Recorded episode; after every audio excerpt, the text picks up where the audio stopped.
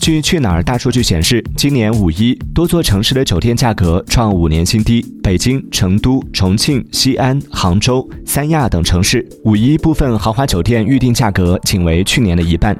五一期间可以露营的公园门票销量同比涨幅超五成，部分城市露营地周边酒店预订量同比涨幅达一点五倍。